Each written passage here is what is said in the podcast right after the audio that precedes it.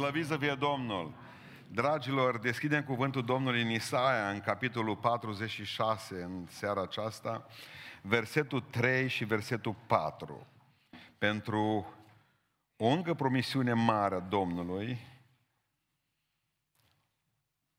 Isaia 46, versetul 3 și versetul 4. Citim cuvântul Domnului. Ascultați-mă, casa lui Iacov, și toată rămășița casei lui Israel, voi pe care v-am luat în spinare de la obârșia voastră, pe care v-am purtat pe umeri de la nașterea voastră. Până la bătrânețea voastră eu voi fi același, până la căruntețile voastre vă voi sprijini. V-am purtat și tot vreau să vă mai port, să vă sprijinesc și să vă mântuiesc. Amin. Ședeți.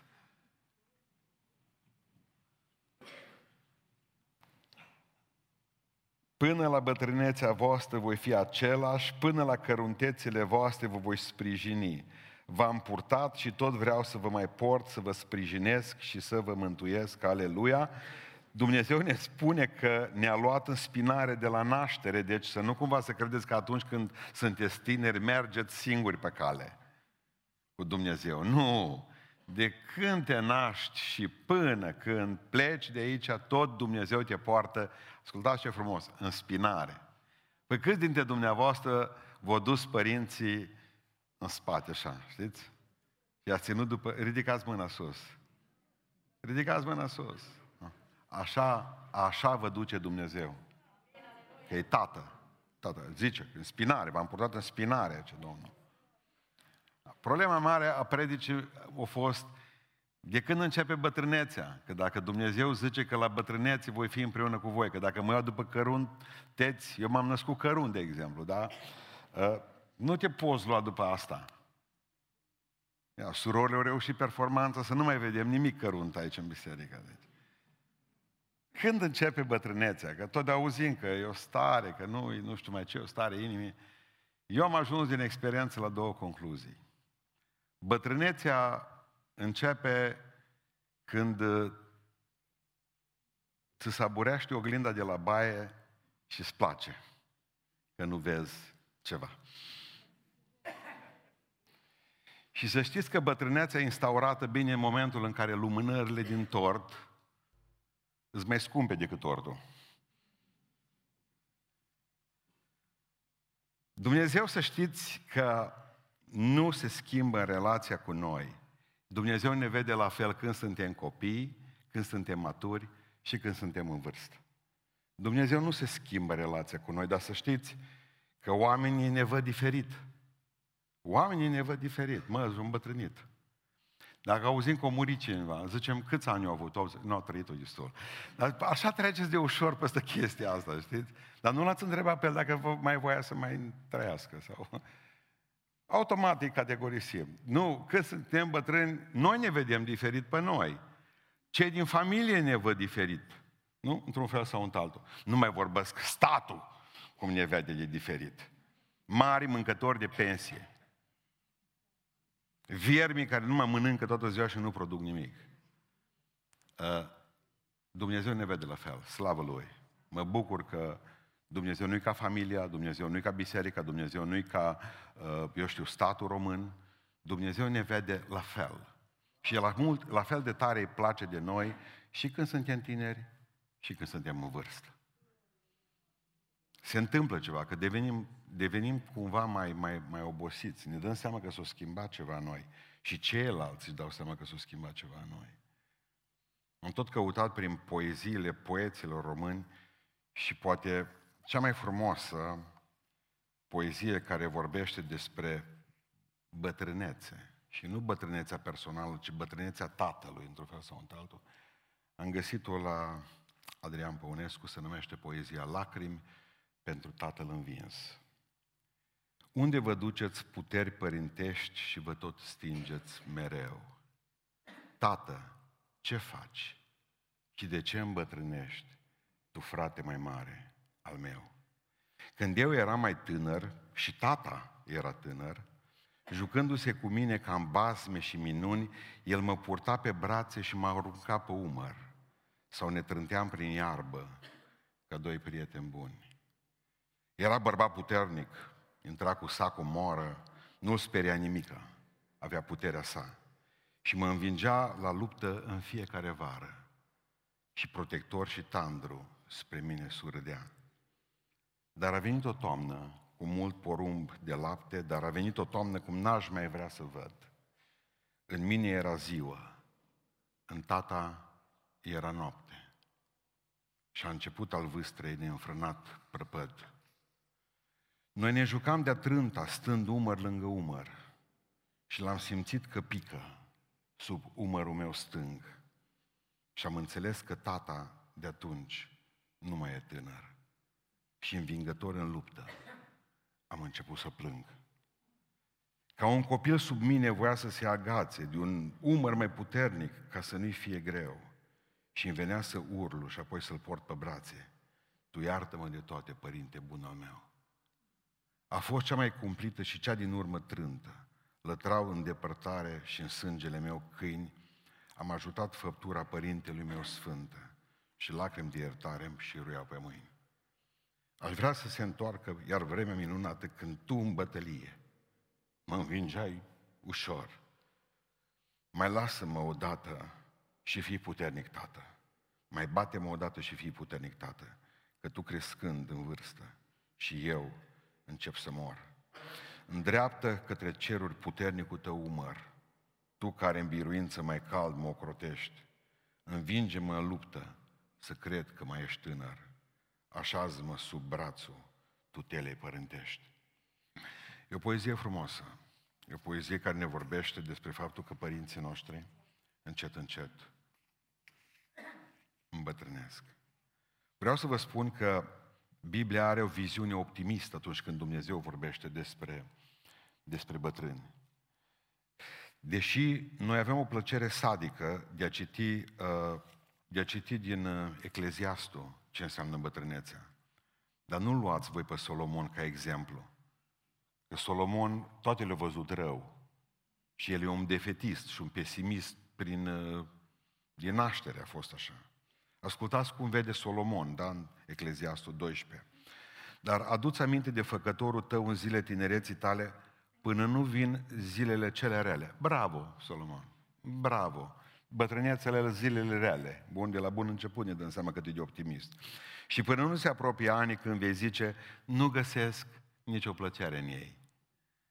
Până nu se întunecă soarele și lumina, luna și stele și până nu se întorc norii îndată după ploaie, până nu încep să tremure pasnicii casei, mâinile, că nu mai poți ține o cană numai cu 3 mâini, 4, 5...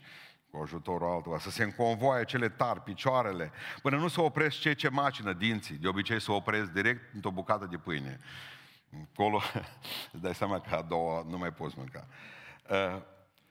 Căci s-au împuținat până nu se întunecă cei ce se uită pe ferestre, auzi, ochii, și cauți o zi întreagă de ochelari, până nu se închid cele două uși dinspre uliță, buzele, când uruitul morii slăbește, te scola ceripitul unei păsări, glasul tuturor cântărețul se aude înăbușit, te temi de orice înălțime și te sperii pe drum, până nu înflorește migdalul cu pere albi și de-abia se târește lăcusta, până nu strec poftele căci omul merge spre casa lui cea veșnică și bocitorii cu treieră ulițele. Bă, ce, n-ai murit încă.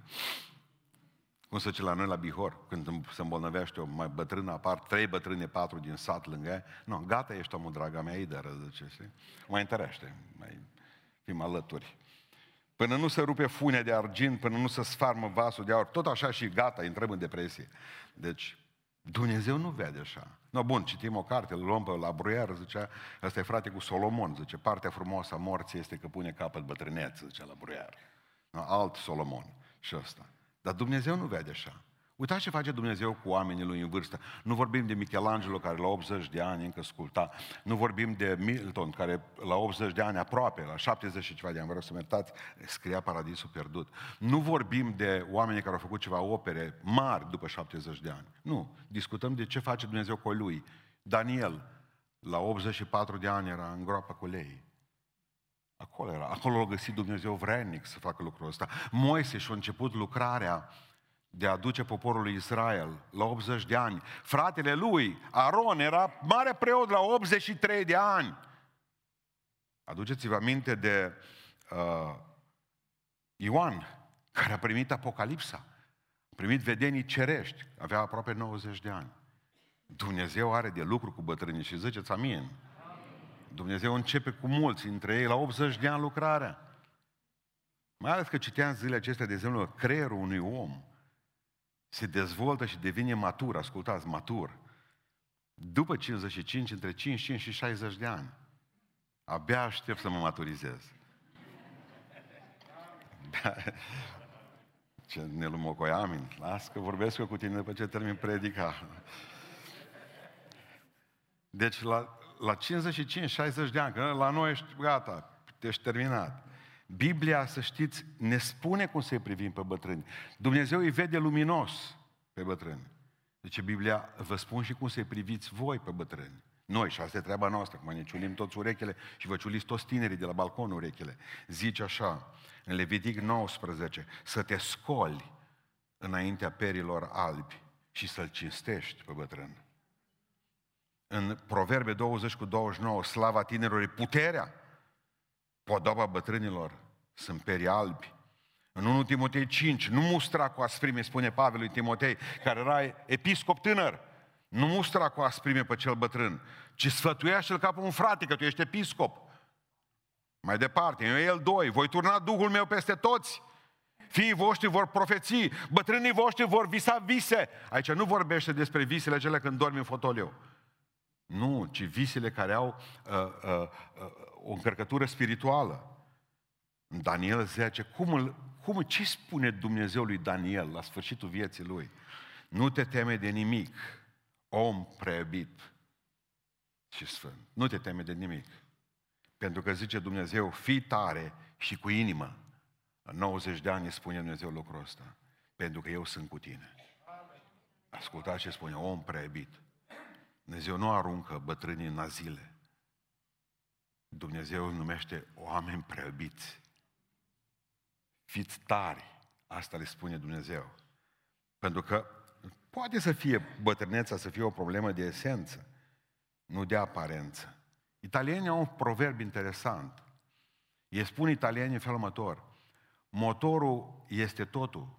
Caroseria nu contează. Vă rog să fiți atenți, au dreptate. Au dreptate. Pentru că ea caroseria o face cum o facem. Dacă se duce motorul, e o problemă. Și motorul e inima noastră. Și dacă în inima noastră ne simțim tineri și acționăm ca niște oameni tineri, atunci caroseria nu mai contează. Deși avem probleme cu ea, spunea Adi mai înainte, diabet, hipertensiune și o grămadă. Dar contează cum gestionează aceste lucruri. Știți ce spun medicii? Bătăliile le pierdem aici. Bătăliile din trup le pierdem aici. Adică ea nu vizează bătrânețea conținutul, ci ambalajul. Acum când vorbim despre ambalaj, ne gândim că trupul îmbătrânește, niciodată Duhul.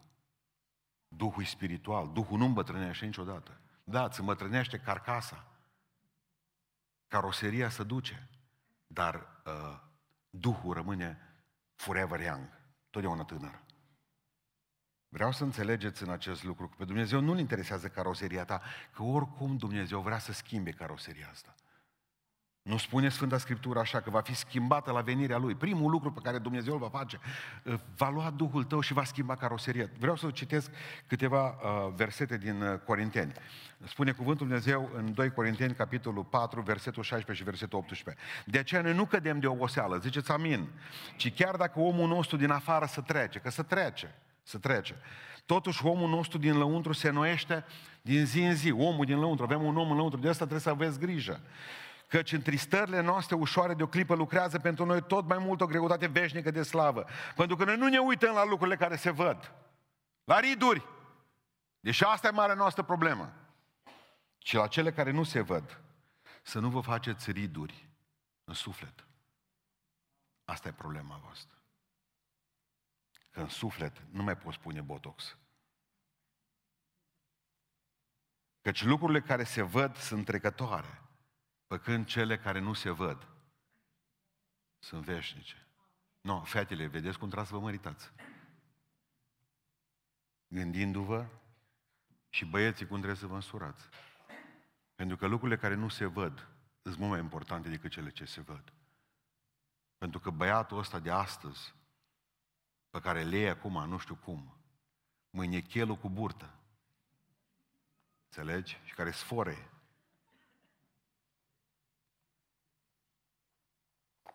Și atunci dacă te-ai căsătorit cu o caroserie, aia se schimbă. Și aveam probleme. Am ajuns la concluzia cu Rochefoucauld, și eu cred ca el, că puțini oameni știu să fie bătrâni.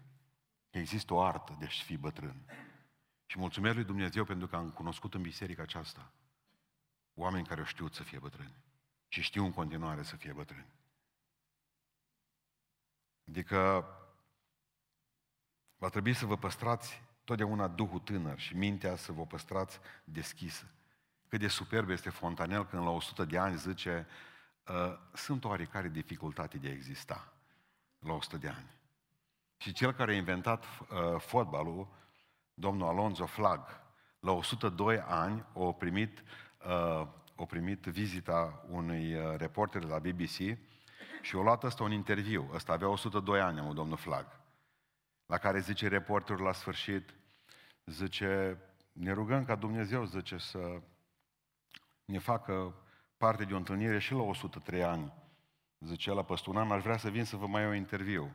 La care domnul Flax se uită la el și zice, mă, eu cred că e reușit, că te văd destul de sănătos, nu?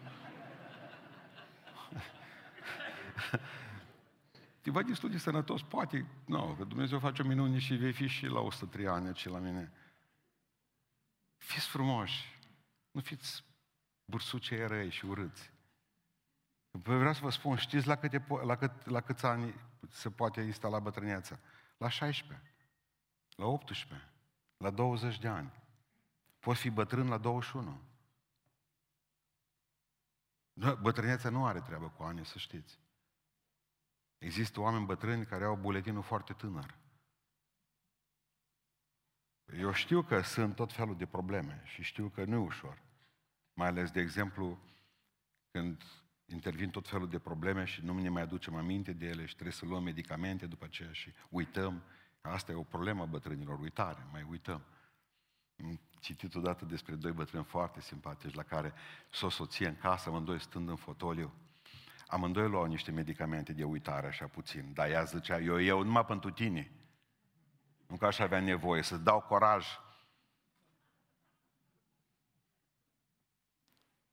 Într-o zi îl prinde pe bătrân mărgând în bucătărie. Ce faci? Unde te duci? La frigider, zice bătrânul. Zice bătrânica, dacă tot te duci la frigider, adu-mi mai mult și mie o înghețată. Sau vină și scrie, zice, că tu-i uita până ajungi la frigider. În timp ce mai face bătrânul, nu-i nevoie că nu uit. Nu, atunci zice bătrânica, pune și niște zmeură pe ea. Pune un tombol și pune niște zmeură. Uiți, parcă văd că uiți. Nu uit, zice bătrânul, scrii, nu scriu. Nu, atunci pune și niște frișcă pe ea. Acum 100% că e uita. Îi vedea că nu-i uita. După 20 de minute, apare bătrânul și aduce o omletă. Ouă bătute și cu niște slănină friptă.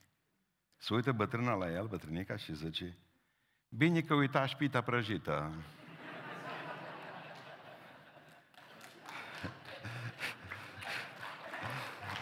Adică, știți ce e frumos la noi?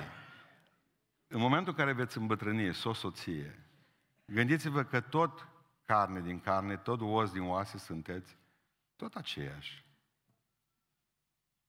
Adică trebuie să învățați să conlucuiți împreună, știind că e mai greu, dar poate fi mai frumos. Poate fi și mai frumos. Așa că am vrut să vă spun că e bătrânețe frumoasă și vreau să vă spun un lucru important acum pentru bătrâni. Bătrânețea este o vârstă a responsabilităților. Și o să vă explic. Noi avem, de exemplu, ideea asta că în momentul în care trecut peste un anumit număr de ani, gata, nu mai trebuie, nu mai fă nimic, las că facem noi. Nicăieri în Biblie Dumnezeu nu scoate bătrânii la pensie. La pensie scoate statul și statul îi scoate acum, pe zi ce trece tot mai târziu. Chiar m-am gândit să-i propun la președintele Iohannis, că el poate că ascultă de mine, să-i scoate la 90 de ani. Că oricum nu mai sunt bani de pensii. Și atunci măcar știi că te mai ocupi cu ceva. Mai mergi la lucru, mai una alta, statul, nu mai suntem. Că zice că suntem un balast pentru stat.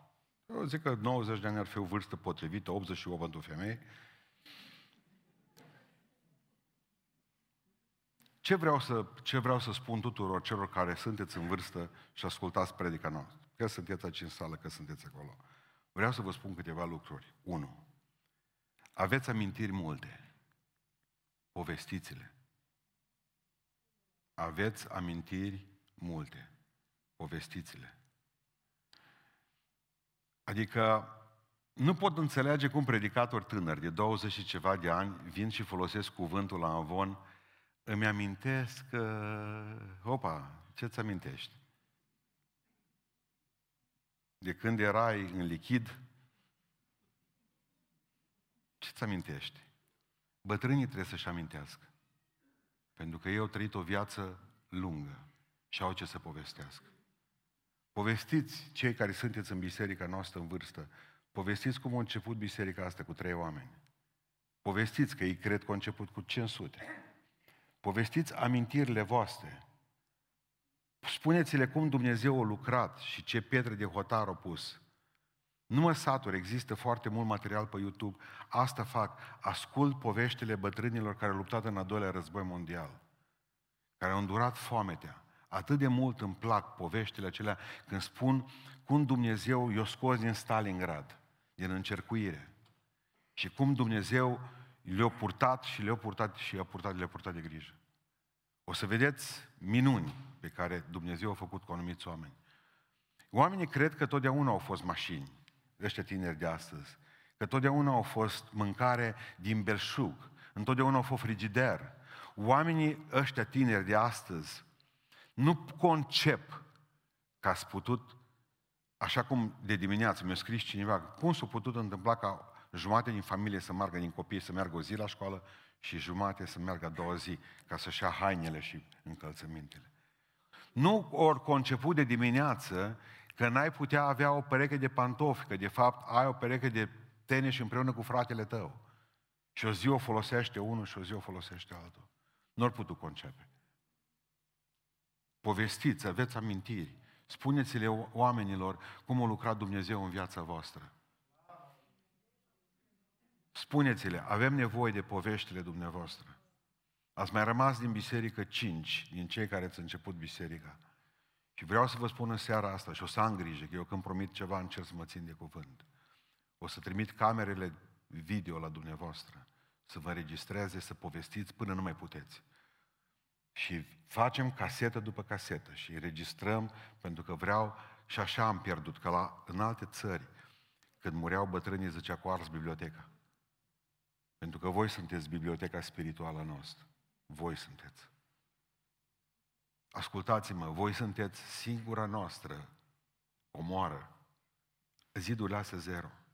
Dacă nu avem amintiri din spate și dacă nu avem legăturile astea frumoase pe care dumneavoastră le puteți face cu generația tânără, ăștia vor crede că nimic nu a fost nici înainte ca acum. Pentru că trebuie să sădiți în ei dragostea de Dumnezeu. Uite ce a făcut Dumnezeu cu noi. Voi aveți amintiri. Predicatorii tânări n-au ce să povestească. Dar voi puteți să spuneți lucrurile acestea. Adică aveți și înfrângele noastre. Povestiți-ne și înfrângele noastre. Și căderile dumneavoastră. Povestiți tot. Pentru că voi sunteți biblioteca noastră pe care trebuie să o citim.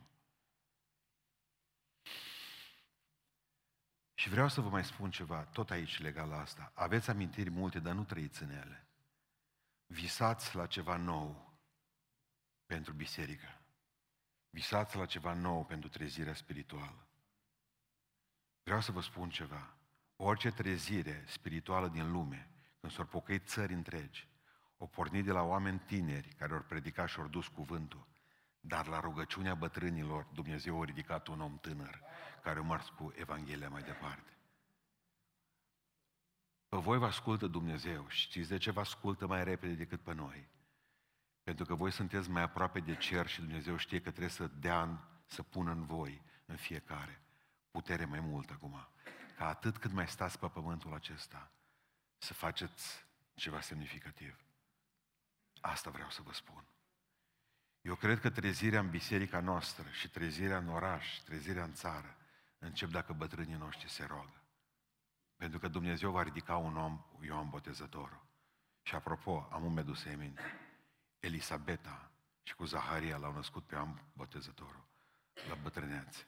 Iosif, când a născut pe Domnul Iisus Hristos, Maria, când a născut, avea un bărbat lângă ea, care ce-a zis, îți bătrân, nu fac nimic. Nu, l-a crescut pe Hristos. L-a crescut pe Domnul nostru. Când a trebuit să fugă în Egipt, bătrânul ăla a fugit în Egipt să protejeze copilul. Aveți de protejat ceva. Aveți de protejat o generație tânără. Și vreau să vă mai spun ceva. Tinerii de astăzi nu vin să se mărturisească la cei tineri. Vor să spună problemele și poverile la oameni bătrâni. Ascultați-i și ridicați-i. Ridicați-i. O vorbă de-a dumneavoastră, celor bătrâni mai în vârstă, contează enorm de mult.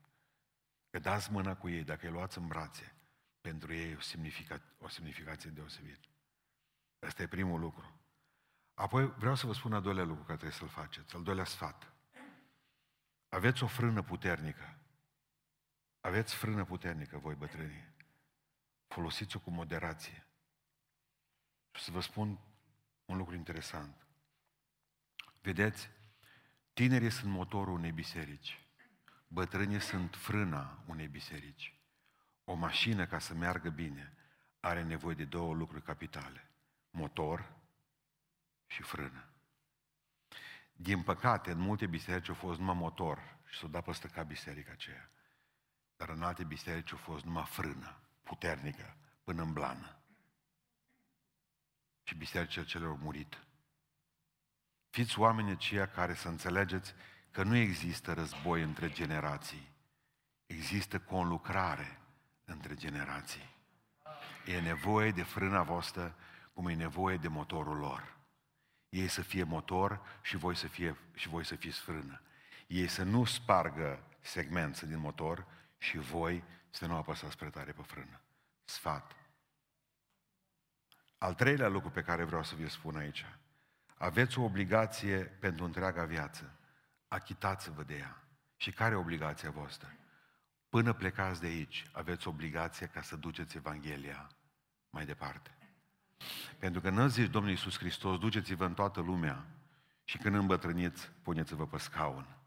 Până când pleci de aici, ești în vârstă, vorbește despre Hristos.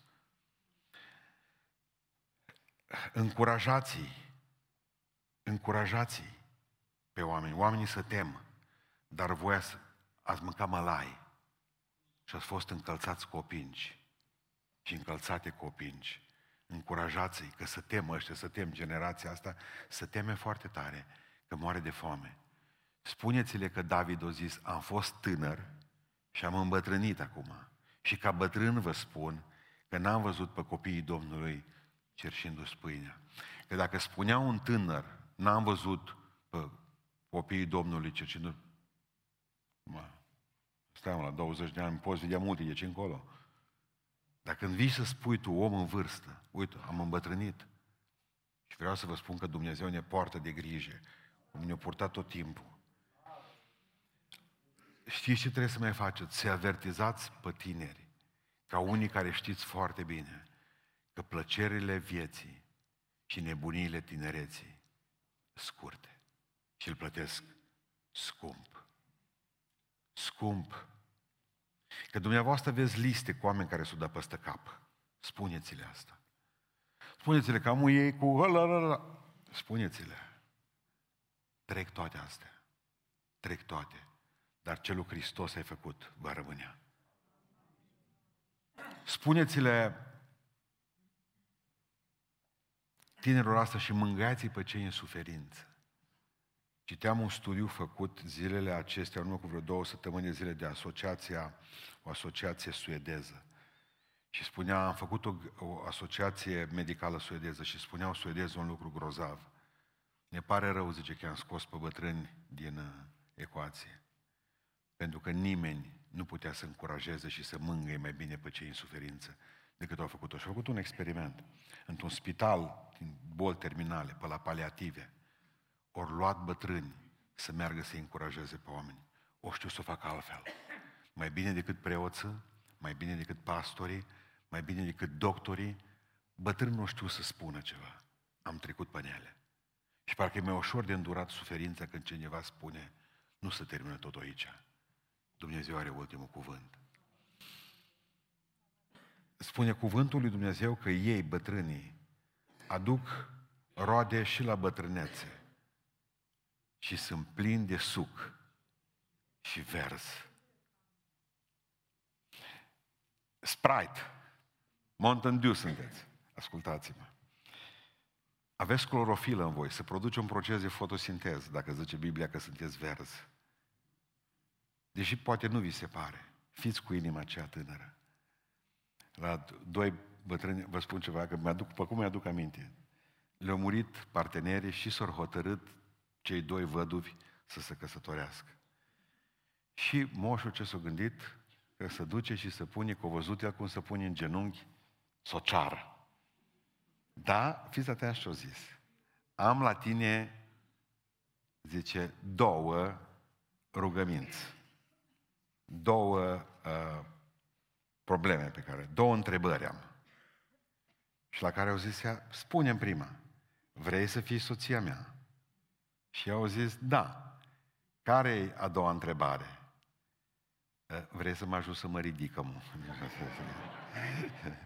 Adică e bine să ții măsuri de precauție în viață. Ca să nu primești răspuns numai la o întrebare.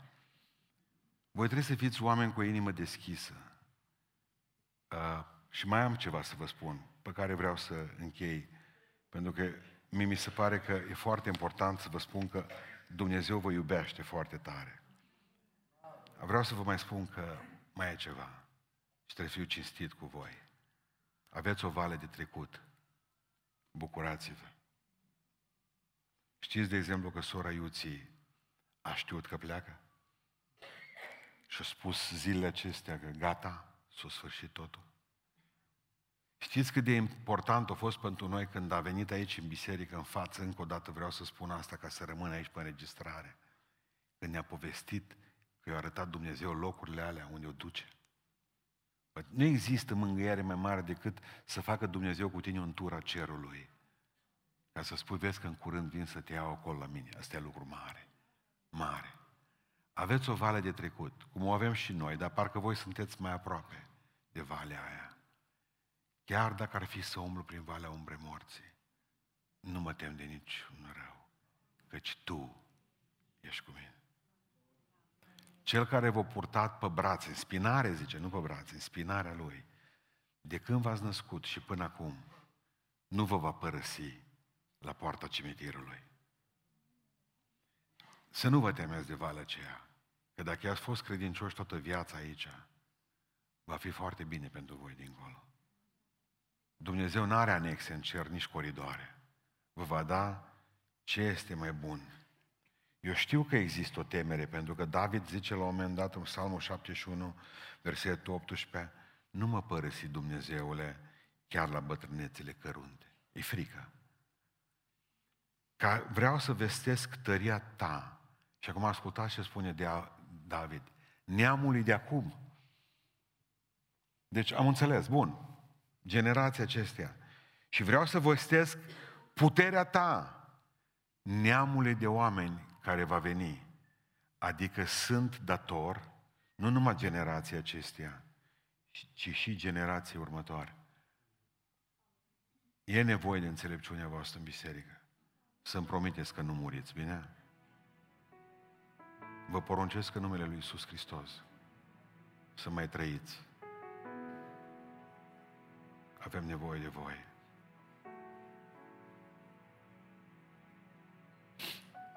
Au rușii o istorioară pe care vreau să vă spun că într-un oraș undeva în lume, într-o cetate pe vremuri, tinerii au hotărât să omoare toți bătrânii. Au zis, ăștia sunt un obstacol în calea progresului și au omorât pe toți. Dar un tânăr a vrut să salveze tata, bătrân. Și l-a ascuns pe bătrân undeva. Tăcut din gură, în fiecare zi mergea la bătrân în bec și aducea de mâncare. Nu a spus la nimeni nimic. Peste cetatea aceea au venit ca să o distrugă și să ia prizonieri o împărăție mare. Și ăștia căutau neapărat sămânță de scandal. Și au zis ăia așa, știind că nu mai au bătrâni. Au zis, noi, bătrânii noștri, în urmă cu vreo 100 de ani, au împrumutat bătrânilor voștri o funie de nisip. Să ne dați înapoi funia, că dacă nu ne dați înapoi funia, aia de nisip, noi vă dăm foc la cetate și o ardem tată. Tot gândit ăștia și vor neapărat scandal cu noi. Nu știu ce să facă și-o zis la un moment dat împăratul la tânăr din cetatea asta, o, dacă mai avea un bătrân. La care tânărul a zis, este unul, tata. Uite, a făcut un lucru rău, nu l-am omorât pentru că nu pot face treaba asta. Aduceți-l repede aici, poate și aduce la minte de împrumutul ăla. Și a venit și a spus, uite, suntem prăpădiți. Nu sunteți, o zis bătrânul. Uitați cum facem, scriem o scrisoare, cum o zis bătrânul, și vă duceți cu ea la ei. Și le spuneți așa, mă, noi am uns 100 de ani când am împrumutat de la voi funie din nisip. Noi am împrumutat și de la alte cetăți câte o funie din nisip. Și am nu mai știm care a fost a voastră. Dați-ne un căpătuț din ta voastră ca să știm care îi în depozit.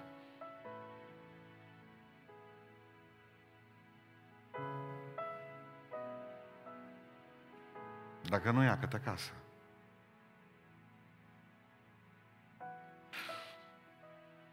Ne-au primit cu atâta bucurie bătrânii în biserica aceasta. Au știut să se dea discret la o parte. Dar nu s-au îmbufnat și n-au zis, nu ne mai interesează nimic. Nu erau decât o mână de oameni. Media de vârstă a bisericii era crescută. Ne-au iubit și ne-au primit cu drag. Niciodată nu ne-au făcut, și asta vă spun că slujesc aici din 1993, biserica din Beiuș. Niciodată nu ne-au făcut, mie personal ca păstor, nici cea mai mică problemă. Din contră, au fost oameni pe care ne-am bazat întotdeauna. Din puținul lor dăruiesc și astăzi. Vin la biserică cum pot, câteodată uităm de ei cu microbuzele joia. Promit că nu o să se mai întâmple să mai uităm. Întotdeauna ați avut grijă de noi spiritual. Dacă se întâmplă ca astăzi să avem niște binecuvântări pe care le vedem, se datorează lucrării lui Dumnezeu, lucrare care a început în momentul în care voi v-ați rugat.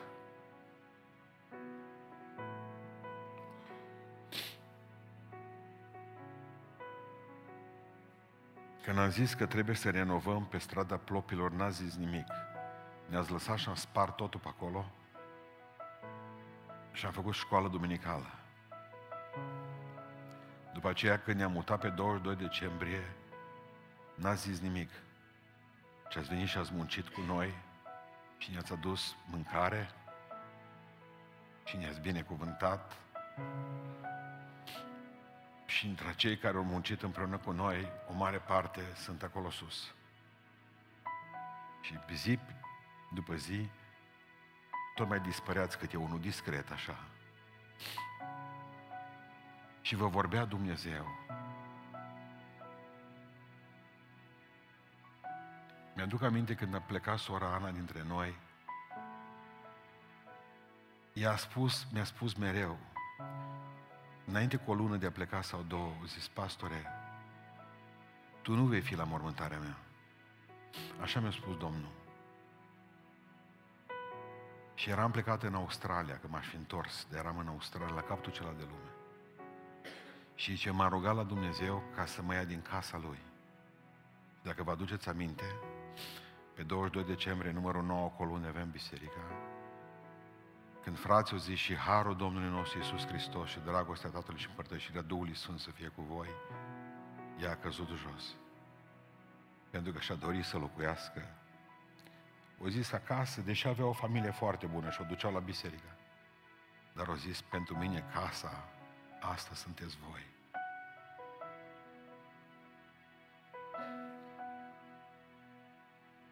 Aș putea să vorbesc despre fratele Popa, despre sora Ana care a mai rămas în viață, despre fratele Nicolae Lezeu, despre sora Veronica, despre sora Betea. Noi ne apucam să construim, să căutăm pământ pe nu știu unde și le spuneau, dar zice, nu e acolo. E acolo sus pe deal va fi biserica. Duhul lui Dumnezeu le spunea. A fost atât de ușoară mutarea aici în sală, pentru că ei aveau profeții.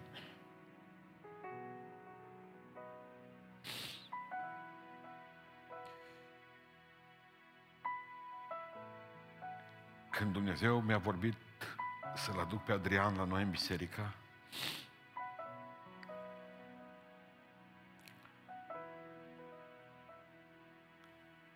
trei zile a stat înaintea lui Dumnezeu și Dumnezeu a vorbit prin cuvânt. După aceea i-a vorbit Dumnezeu printr-un vas de lucru. Și știți ce a văzut omul acela? Ca un fel de autobandă de sus de pe deal. Noi n-aveam biserică, nici pământul aici, nimic.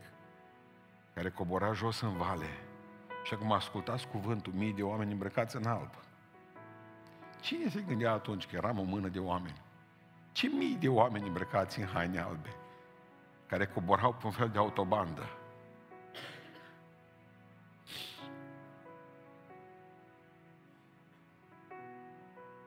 Când m-am dus și am adunat bătrânii și frații mei care erau cu noi atunci și ne-am dus pe strada, când ne-am dus că trebuia să ne mutăm într-o altă casă de pe strada Plopilor. Am ajuns în spital și am fost internat o lună de zile în spital. Și Dumnezeu mi-a arătat o casă în Beiuș, dar n-am văzut exteriorul, numai interiorul casei. Și vorbeam zilele acestea cu păstorii de asta. Și am văzut o bucată de 1 metru pătrat de podele arse. Și am văzut că în loc de scânduri aveau dulapi de stejar jos. Deci era ceva, o casă foarte veche și le-am spus, uite, Dumnezeu spune că am ridicat destul capul spre el și acum să lăsăm capul jos. Duceți-vă și căutați prin Beiuș o casă care are podelele arse pe 1 metru pătrat. Și toți au mers așa prin case. Și stând în spital au venit la mine într-o seară și mi-a spus, am găsit casă. Sunase cineva din Simleu, Silvaniei, și a spus, am o casă de vânzare, dar nu, sună pe un frate, fără să știe că noi căutăm casă. Și fratele a zis, foarte bine, mergem să o vedem, cheia e acolo. Cheia e acolo. Le-am spus, duceți-vă, intrați în casa aceea și priviți jos. Și au venit rapid la mine și au spus, am găsit-o. Ai.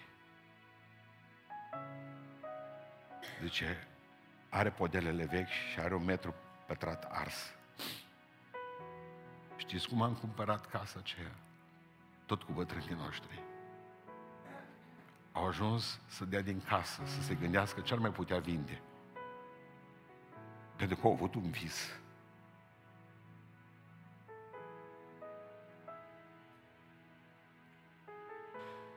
Aș vrea ca să ne rugăm pentru ei în seara asta. Au mai rămas 5. În fiecare zi auzim vești că mai pleacă câte cineva. mai pleacă câte o carte din bibliotecă.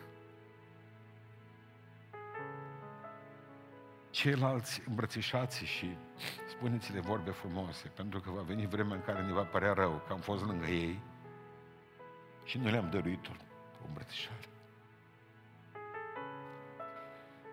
De să nu credeți bătrâneațe haine grele cu tristețea după ele. Că știți ce bătrâni avem noi în biserică, care spiritual, stari,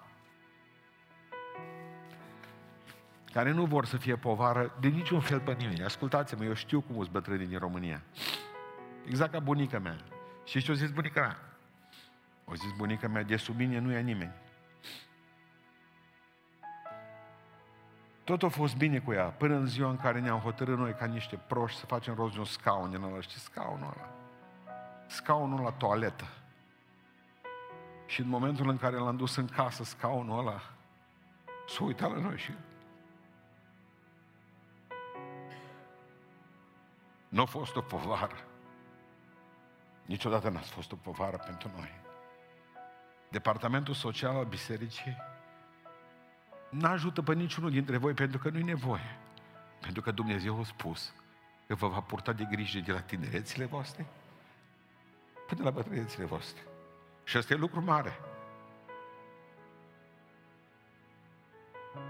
Știți de ce îmi pare rău? Dacă mai țineți minte, pe 22 decembrie, numărul 9, aveam acolo un loc pentru masă, în subsol. Totodată pe lună, duminica a doua, dacă vă aduceți aminte seara, era seara celor în vârstă. Și făceam chef cu voi. Vă mai aduceți aminte? Că acolo m-am îngrășat eu. Cu voi. Vreau să vă spun că vă iubim. Și cu voi am terminat. Și voi să nu vă temeți de bătrânețe. Fiți optimiști.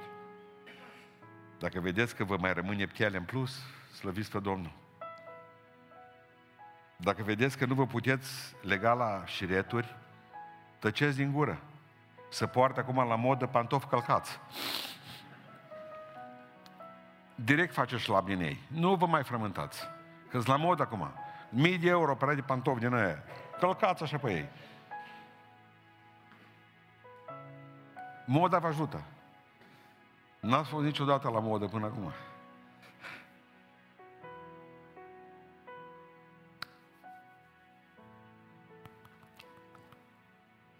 Dumnezeu ne-a promis că din tinerețea noastră până la bătrânețea noastră va fi cu noi.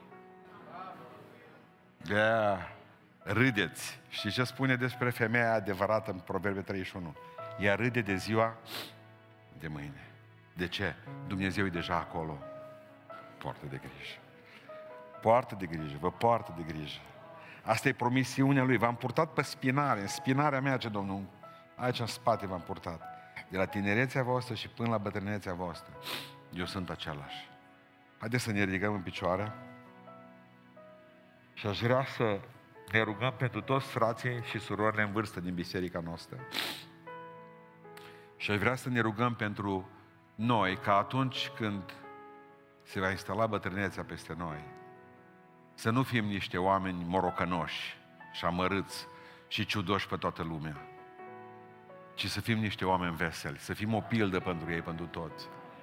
Să vadă că ne-i inima frumoasă, ne-i inima tânără, ne-i inima tânără. Haidem să ne rugăm Domnului, amin. Să-i mulțumim.